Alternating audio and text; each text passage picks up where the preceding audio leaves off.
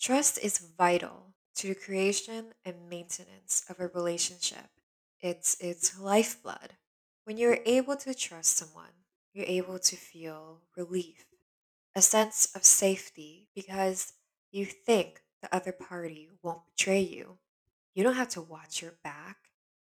But what happens when that trust is utterly obliterated because of radical ideology?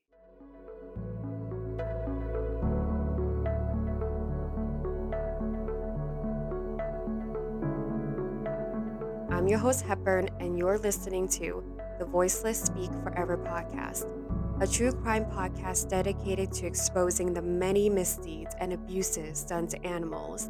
And every week, I'll be covering a new animal abuse case. Today, I'll be covering the murder of Maya. In 2014, two PETA employees, Victoria Carey and Jennifer Wood, stepped out of their car and examined their surroundings. They were in a mobile park called Dreamland 2 in Parksley, Virginia, and were called in by the park's owner or manager to remove dogs left behind by previous tenants. But instead of capturing the dogs, they started to do something else. They strangely started to ingratiate themselves into the park community. To begin their assimilation into the community, they promised the residents that they were going to find new homes for the dogs and that they could come back later if anyone needed them to vaccinate or fix their pets. More at ease with their presence and their seemingly altruistic intentions, the community began to trust them. One of the families who believed in Carey and Wood's words was the Zarates. After talking to Carey, Woods, and other PETA associates, the Zarates set up a vaccination date for their three year old dog, this three year old dog was a chihuahua named Maya. Wilbur Zarate gave his young daughter, Cynthia, Maya as a Christmas gift in 2011. And ever since that day, Cynthia and Maya were inseparable. Cynthia was the person closest to Maya. She loved her so much that she played with her every single day, and every day after school, she would excitedly go home to be with Maya. But those simple and happy days were about to be cut short. On October 18, 2014, the Zarates left Maya alone at home as they made a quick run to the market to get supplies and a new pillow for Maya. While they were gone, Carey and Wood returned to the park. In court documents, Zarate alleged that Carey and Woods entered the park knowing that they and others would be out. For Carey and Woods, this would be the perfect time to quote, steal pets for the purpose of killing them, end quote. But why would PETA, an animal welfare organization that purports to love and have compassion for all animals, ever do that? Well, if I were to take an educated guess, PETA, in general, doesn't believe in pet ownership. On their website, they say this selfish desire to possess animals and receive love from them causes immeasurable suffering, which results from manipulating their breeding, selling or giving them away casually, and depriving them of the opportunity to engage in their natural behavior. And that they are restricted to human homes, where they must obey commands and can only eat, drink, and even urinate when humans allow them to. Now, that's their belief, and that's okay to have these beliefs. But when a person or an organization makes the radical decision to kill healthy animals just because they don't believe animals should be anyone's pets is when lines are crossed. If you average out the percentage of animals killed in PETA's care from 1998 to 2019, you'll find that it's close to 84%. That means that when animals arrive at PETA, there is a really strong chance that they'll be killed instead of being adopted out. In fact, in 2019, it was reported that PETA received 2,421 cats and dogs and killed 1,578 of them. That's around 65% of the original population. Instead of trying to adopt hundreds of animals out, they instead only adopted out 29 animals which is just 1.1% of the original population they had, while transferring out 807 of them to other shelters, which is probably a better fate than staying at PETA. That 65% is actually considered pretty low compared to the highest kill rate in 2006, a staggering 97.4%, and one of the highest kill percentage in 2014, 88%. PETA's kill percentage for that year was in stark contrast to the average euthanasia rate of 2% at private shelters in Virginia. In defense of their high kill rate, PETA said that it's due to the fact that they take in every single animal that comes their way, and many, apparently, are too sick to treat or are just unadoptable. And so, to put these animals out of their misery, they kill them. They say they only kill those who fit those two criterias. But what they did to Maya proves otherwise. When they saw Maya sitting on her porch, they knew they couldn't just walk in and take her, as that would be trespassing and thus breaking the law. So instead of getting in trouble themselves, they paid children to help them instead. And when the children couldn't get Maya off her porch, one of the two women entered the premise and took Maya. When the Zarates arrived home, they looked everywhere for Maya, but couldn't find her anywhere. Not giving up, Wilbur looked at his surveillance footage, and to his shock and horror, he saw Carey and Wood taking Maya from their porch and putting her in their van before driving off. Upon seeing this, Wilbur immediately called PETA, but wasn't able to reach anyone that day. But the next day, Wilbur's niece was lucky because she was able to connect with Carey. She told her that her uncle wanted Maya back and that they knew they took her. When Carey denied ever having come and taken Maya or any dogs, his niece revealed that they had surveillance footage of them doing it. Shocked, Carey hung up. On October 21st, three days after Maya had been taken, Carey and another PETA worker showed up at the Zarates' home. Instead of bringing Maya home, they gave the Zarates a fruit basket instead. This fruit basket was supposed to make up for the fact that they had euthanized Maya. Even worse was that they weren't truly there to apologize for Maya's death. According to Zarate, the reason they came over was to see where the surveillance cameras were, so that they could know how much of their illegal deeds were recorded.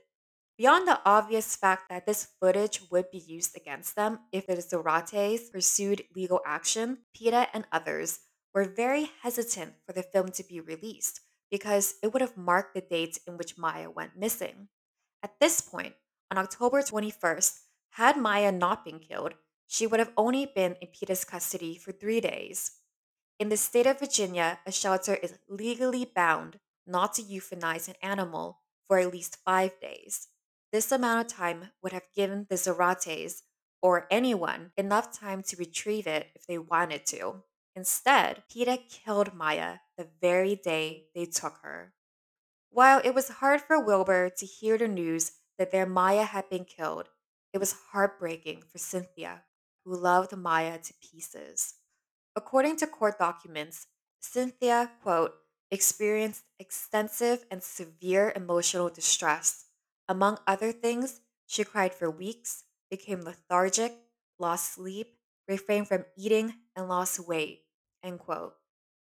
After seeing how terribly the death of Maya affected Cynthia, Wilbur knew that he had to do something about this because the people who killed Maya, the organization that killed Maya, should not be allowed to get away with murder. Justice had to be served. So, on November 23rd of 2015, the Zarates sued Carey, Wood, and PETA for the unlawful death of Maya, asking upwards of $9.5 million in damages. In response to the lawsuit, one of PETA's top lawyers, Jeffrey S. Kerr, said, It is a money grab against a charity that has been called to help a community, did its best, and made one tragic mistake for which it has tried hard to make amends. Those efforts have been refused. PETA will mount a vigorous and aggressive defense. Yet, even though PETA claimed no wrongdoing, they still ended up suspending Carey and Wood. And in terms of punishment, that was probably the worst they got. because the general attorney decided not to file charges against those two due to lack of evidence.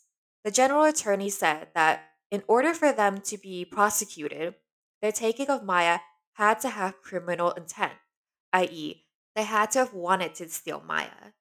In addition, he said that Carey and Wood only captured the dogs untethered and without collars, while animals that had collars and were tethered were not taken. Since Maya fell into the first group, Carey and Wood believed that they could take her and thus was not doing anything wrong.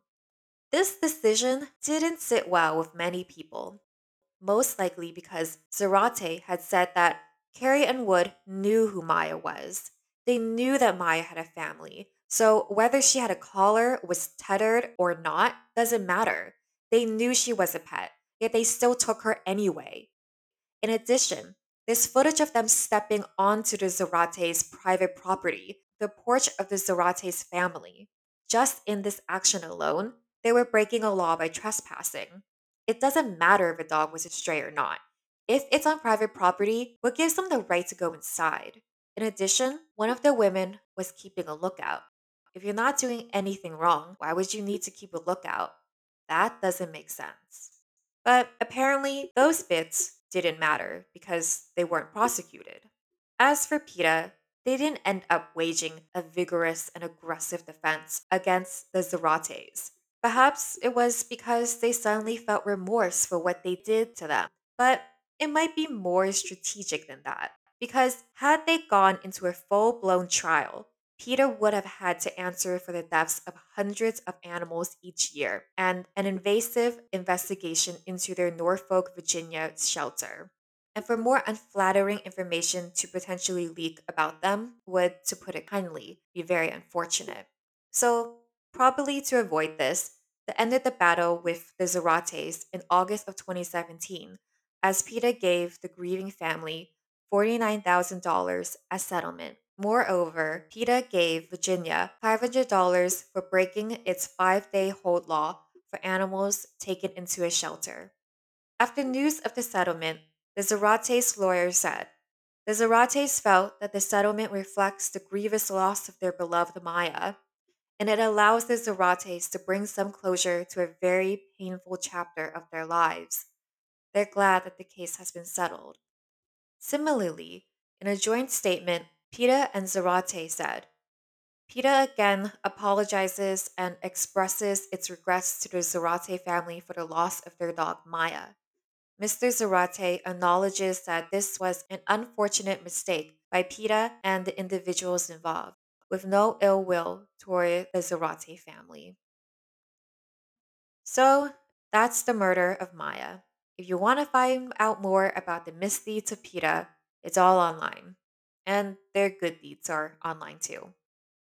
And as always, remember to like, subscribe, and tell your friends or whoever about the Voiceless Speak Forever podcast. And please remember if you are listening on Apple, if you like it, please remember to review the podcast because the more good reviews it has, the higher the chances of it ranking and for people to find us. And that would really help with exposure. Also, you can follow VSF on Instagram.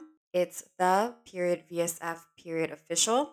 And you can sign the petition to make social media and streaming sites more vigilant regarding images of animals that are allowed to be uploaded. All the links will be in the show notes and on Podbean. And in terms of listener tales, I know I said that one would be read after the main story, but depending on how many submissions I get, I might just make an episode full of listeners' tales. So we'll see how that goes and just be on the lookout. I'll make an announcement on Instagram, so just be sure to to follow or just be sure to be subscribed and you'll see the upload. Thank you guys so much for listening, and I'll talk to you guys next Wednesday. Until then, toodles.